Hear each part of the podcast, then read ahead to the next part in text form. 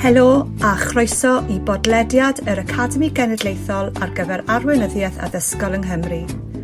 Podlediad sy'n rannu materion ac arferion arweinyddiaeth allweddol ar draws y sector addysg yma yng Nghymru ac yn ryngwladol. Hello and welcome to the podcast from the National Academy for Educational Leadership in Wales. A podcast that shares key leadership issues and practices across the education sector here in Wales and internationally. Hello, everybody. Um, I'm delighted to be here today, uh, back with Dr. Paul Thomas, following up from our Leadership Unlocked series back in November. Um, Paul entertained us, I think, as much provoked our thinking back in November with um, some of his thinking. Um, and we're back in the room today. Uh, myself, Janet Hayward, as an associate member of the Leadership Academy, along with Tanya Rickard and Gavin Gibbs. Um, could you to just introduce yourselves, please, first of all? Yeah, my name's Tanya Rickard, and I'm a head teacher in Colwyn Bay and also an associate with Academy. Hi, I'm Gavin Gibbs. I'm from Torfaen Youth Service. I'm an associate with Cohort 4, representing the youth work sector. Thank you both. And and I am head teacher in Barry in um, in South Wales of uh, Cadoxton Primary School and Oakfield Primary School. But um, Paul, over to you. If you could give a, a little tiny introduction of of uh, you and your work, and and te- tell us tell us about tell us about the flea, Paul. Yeah, we could be here all day if I do if I talk about myself. Um, uh, yeah, I'm Dr. Paul Thomas. Um, my background is in complex systems, uh, complexity theory, application in terms of leadership and organizations, worked in all sorts of organizations from uh, frontline bin men to uh, NHS to special forces. Um, and the idea really is to kind of move away from this idea of traditional top down management and move it into the kind of modern day human way of thinking. Um, the flea, the flea was a, it's a funny little video that I, I kind of, and, and concept, because I was looking to give a talk to um, vets in, the, in a conference in London. Um, and I was looking at, for examples that could demonstrate to them how they need to change and what they were doing to their people in the organization. So I, I looked at fleas and how you train fleas. And first of all, I thought it would be a bit of a joke.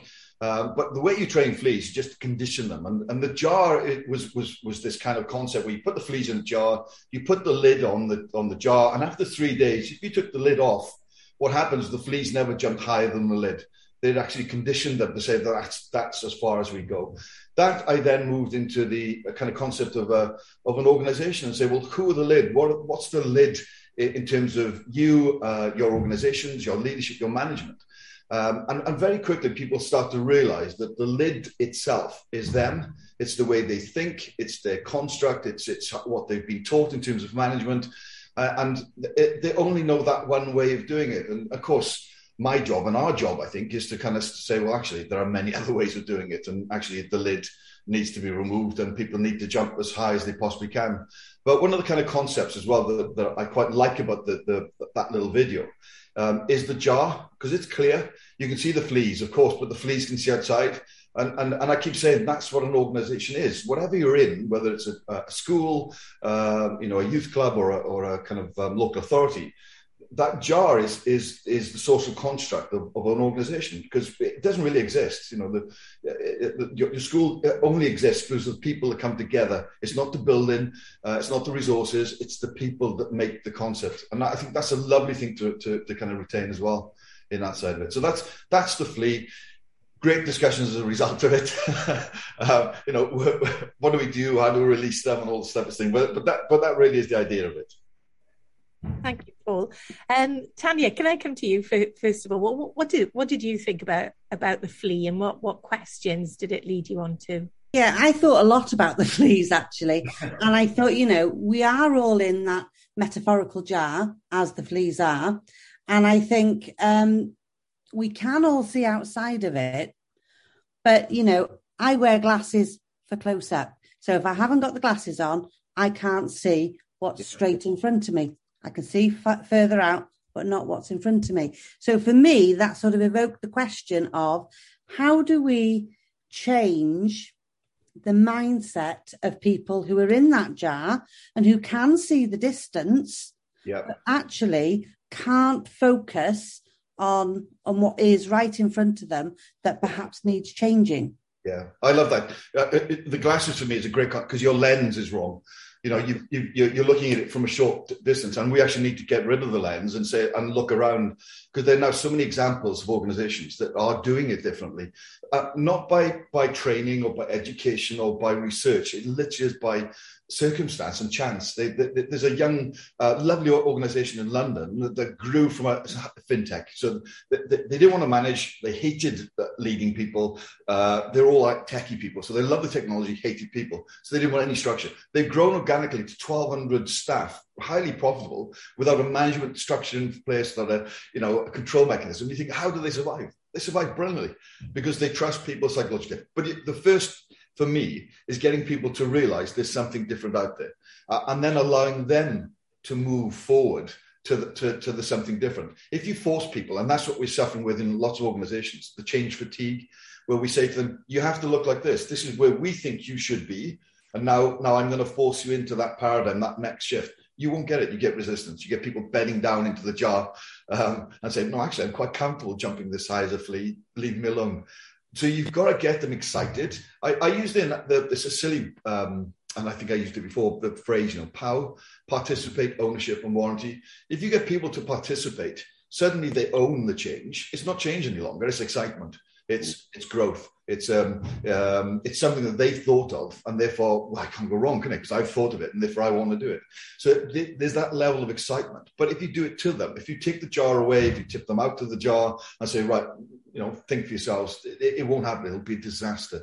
Uh, and that's that's really sorry. That's really 20 years of experience of doing it. By the way, um, forcing people into it won't happen. You've got to get excited about the change.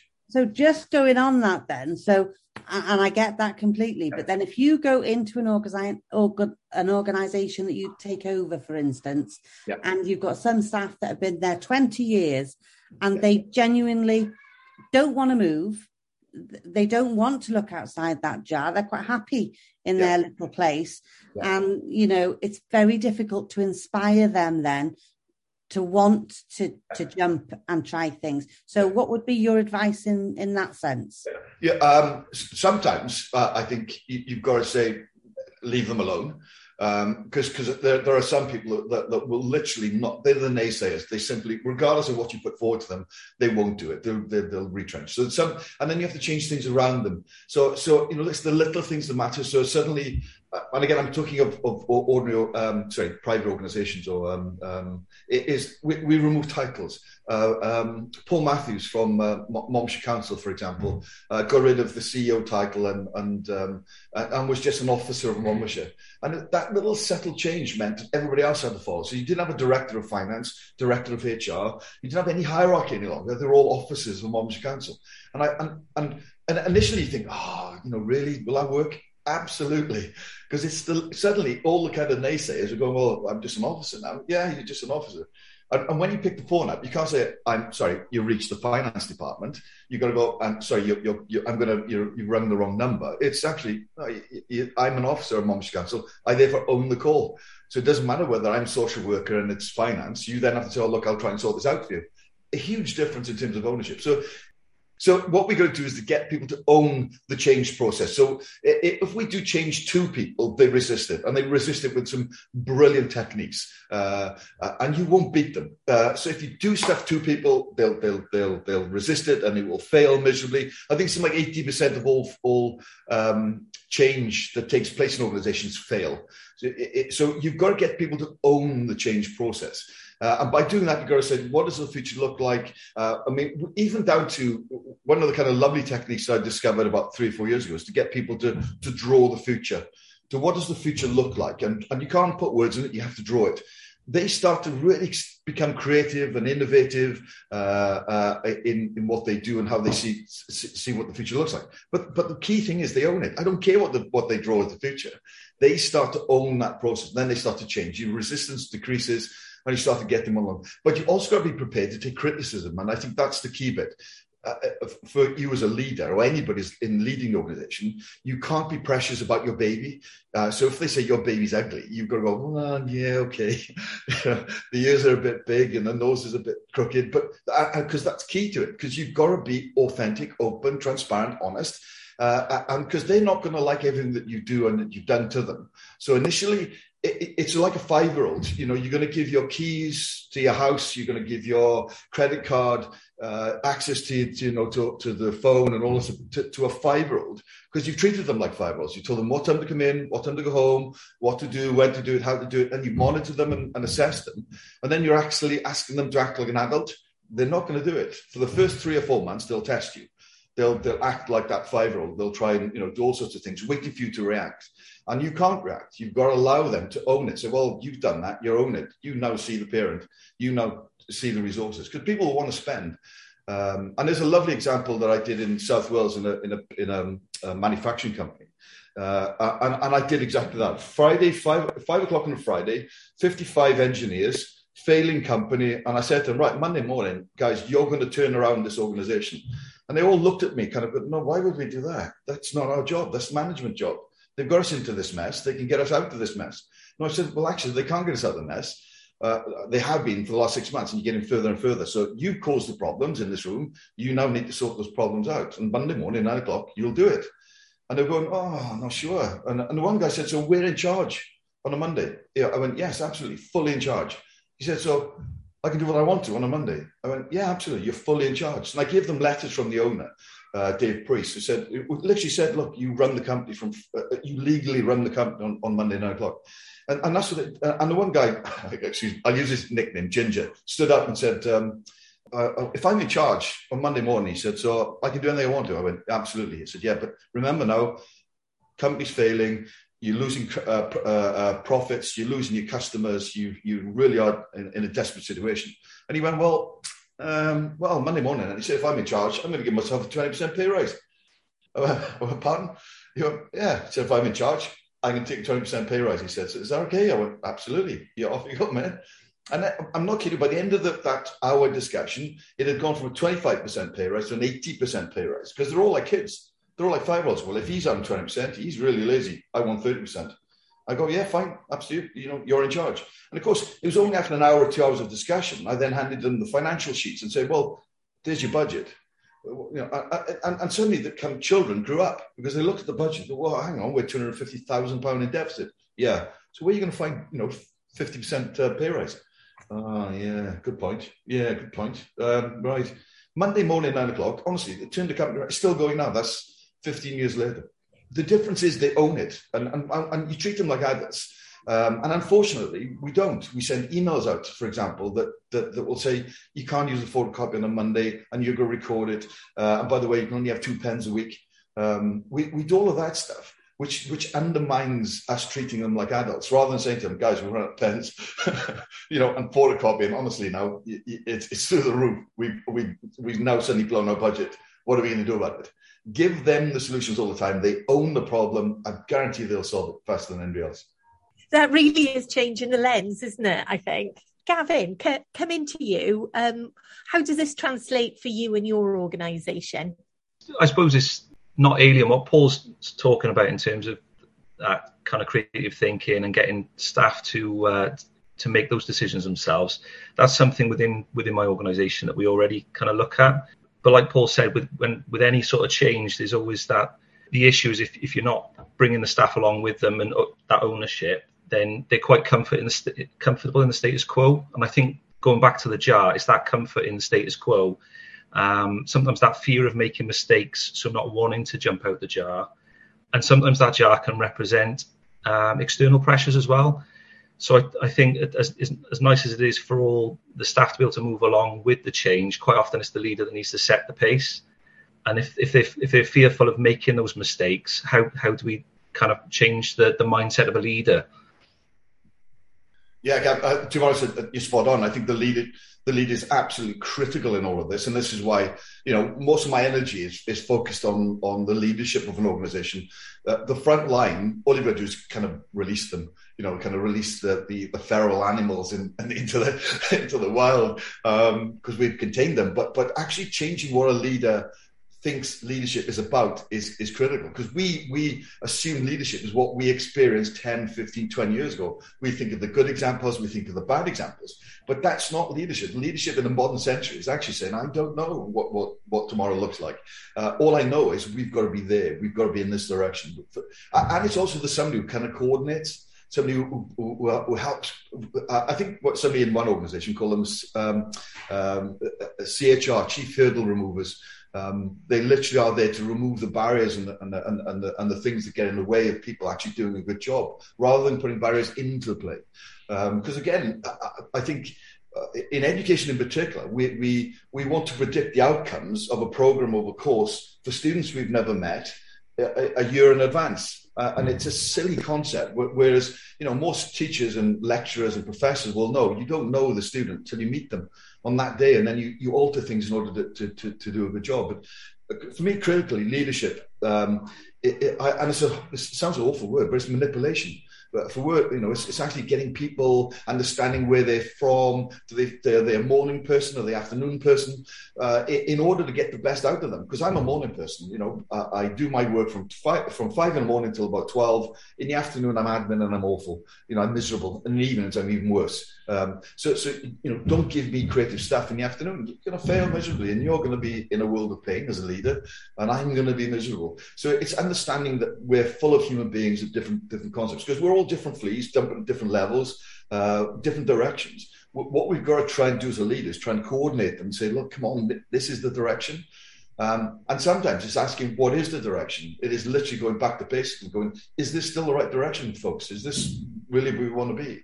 You know, and I did work at uh, the office of ONS, Office of National Statistics, uh, last year during lockdown. Really difficult piece of work because it was all online, but it was all about what the direction looks like. What do we want to achieve? And I said, if we do go down the traditional route of writing it down, our objectives, our plan, you know, doing a financial plan, our operational plan, as well, it'll fail miserably. It won't happen. I said, let's be different, be creative, and let's write, let's draw a drawing. Um, and, and, and we spent um, probably six weeks online drawing, which is really tough. But we had an artist that was drawing the drawing that we were talking about, and it all values and behaviors driven. The difference it made to the ONS was phenomenal um, because it was just they all bought into it. They could all see a little bit of themselves in the drawing of this this garden that they were trying to get to. Um, so it moved from a machine like uh, drawing to a garden like. That's all about for me leadership. Is then how do you lead the garden in which you've got loads of gardeners who are the experts. And, and, and as soon as you step into leadership, by the way, you lose your expertise. You might have been a teacher, a really good teacher for, for the last 20 years. You step into leadership, six months down the line, you've forgotten what teaching looks like. You think you know it, but you don't. And every class is different. It's the same as in local authority. Sorry. I, I think that's where uh, a lot of fear comes as a leader. It, quite often, there's that expectation that you've got to know everything. Whereas in actual fact, no, all you've got to know is your people. Absolutely. Um, and it, it's being able to stand up and say, look, I'm not quite sure about this, but I've got the people who know exactly how to do that. And like you say, it's bringing them along and, and them taking ownership for the direction of the, the organisation. Yeah, mass, and that's a massive change. I think we talk about it, but we don't like we don't do it that often in organisations because people look to us and go, "Well, you're the leader. You've got a team of twenty people. What what are you doing?" And and, and you can't say, "Well, I don't know," because they instantly look at you thinking, "Oh, you're not very good, then you." You know, you don't know what your team are doing. Well, no, I don't. Do you think that's just based on the culture of our society? You know, we look at our politicians and our leaders at that level, and they're expected to know the ins and outs of everything, even though they've got massive teams of civil servants and, and staff below them. Um, but there's that expectation then, as soon as they, they don't know what they're talking about and they make a mistake, um, as a society media, we, we call for their head straight away. So making mistakes yeah. is a frightening concept in, in our society. Yeah, which is why then you don't get straight answers. You don't get the real honesty, authentic leadership. Because you know, you, you, look at Boris Johnson at the moment; he's being vilified at the moment, and, and you know, whether you like him or not, I kind of feel sorry for him because he, he's not going to be in the detail. He wasn't that type of individual to begin with, and yet now they're ridiculing him as part of that. Well, you should be in a detail. You should. No, he shouldn't. He's got. There's probably about 20, 30,000 civil underneath him making decisions and doing stuff. So it, you're, you're, quite right. Again, it's that notion of. Um, we need to change the concept of leadership. Leadership is not the person at the top of a hierarchy; it's a person at the bottom of a hierarchy. It, it should be an inverted. We we we draw organisations like that, where it actually should be that, and the leaders at the bottom of that organisation helping facilitate. And I keep saying to uh, you know when you got that inverted triangle, I say who's at the top of that triangle, and most people say, well, frontline staff, you know, frontline teachers, frontline nurses. Front. I said, no, actually, it's the customer or the client or the student or the, it's, it's that's the difference is that everything should be focused towards delivery and what is it you're doing? Is it adding value or is it actually adding cost? If it's adding cost get rid of it. Stop doing it. It's a waste of time. And if your ego is, is such that you want to keep adding cost and you're not not the leader of the of certainly the future. And that's that's the concept. And that's why I keep saying to people: get rid of the titles in organisations because that's just building, you know, um, uh, status. Uh, it's also uh, saying well, I'm not in charge. Paul's in charge because he's got a director title uh, underneath it, you know, his name. It's such nonsense. It's make believe stuff. Um, uh, that, that, that, you know, we want leadership that actually build relationships that can create trust uh, that can uh, really support psychological safety. So when somebody is burnt out, when somebody is uh, making mistakes, it, they don't get blamed or, or, or, shot down. They literally get support saying, right, come on, what do we do to, to re-energize? What do we do to not allow that happen again? That's what real leadership is about. It's not about, you know, telling people off and disciplinaries and grievances and all this uh, stuff. Um, it, it's it's um, it, it's a sad state of affairs that we we have to change. I mean, I've been talking about for 20 years, and it still hasn't changed. Um, and you know, it was a, it was a, I think I've, I've mentioned this before, but it was a discussion with um, a senior partner at uh, BCG in London. And I actually said, Paul, I love your work. I think what you're doing is fantastic. He said, your thoughts, the, the papers, the books you've written is phenomenal. But he said, it won't work. he said, you're completely wasting your time. He said, because the construct is we believe somebody should be in charge. And he said, until we get rid of that, he said, and that's taught right throughout. Our schools are and forgive me, but, but are designed for conformity. You, you need to conform. You know, in our, our organisations, you, you know, if you're working for a local authority, even a, one as good as Torfaen, you, you have to con, you have to conform. You have to follow guidelines, rules, boundaries, procedures. That, in its sense, is not human. That, in its sense, is creating this animal that we we we don't step outside of the boundaries of one to six, but seven is innovative. Yeah, it doesn't matter. I'm just told to do one to six. I have to have permission to do, to do seven. such nonsense. It, it, believe honestly, and, and oh, you know, they, people say, well, then we'll make lots of mistakes. Yeah, of course we will, but we'll have some fun doing it. And we'll innovate, and we'll create a much better society as a result of it as well as always, Paul, a real, a real inspiration to all of us right the way across Wales in terms of us as leaders. You know, we we don't know it all. We need to look through different lenses and we need to encourage those around us to look at different lenses. It's absolutely about trust. It's absolutely about relationships, um, day in, day out, and us setting those values. a huge thank you to Tanya and Gavin for joining us today. Um, and I know, Paul, that uh, leaders across Wales are going to be really inspired listening to this podcast. Diolch yn fawr iawn, Anad. Hwyl fawr, everybody. Thank you. Thank Hwyl you. Fawr. Gobeithio eich bod wedi mwynhau'r benod hon o bodlediad yr Academi Arweinyddiaeth. Tan ysgrifiwch ar Spotify, podlediadau Apple neu Google a pheidiwch byth â cholli penod. We hope you enjoyed this episode of the Leadership Academy podcast. Subscribe on Spotify, Apple, or Google Podcasts and never miss an episode.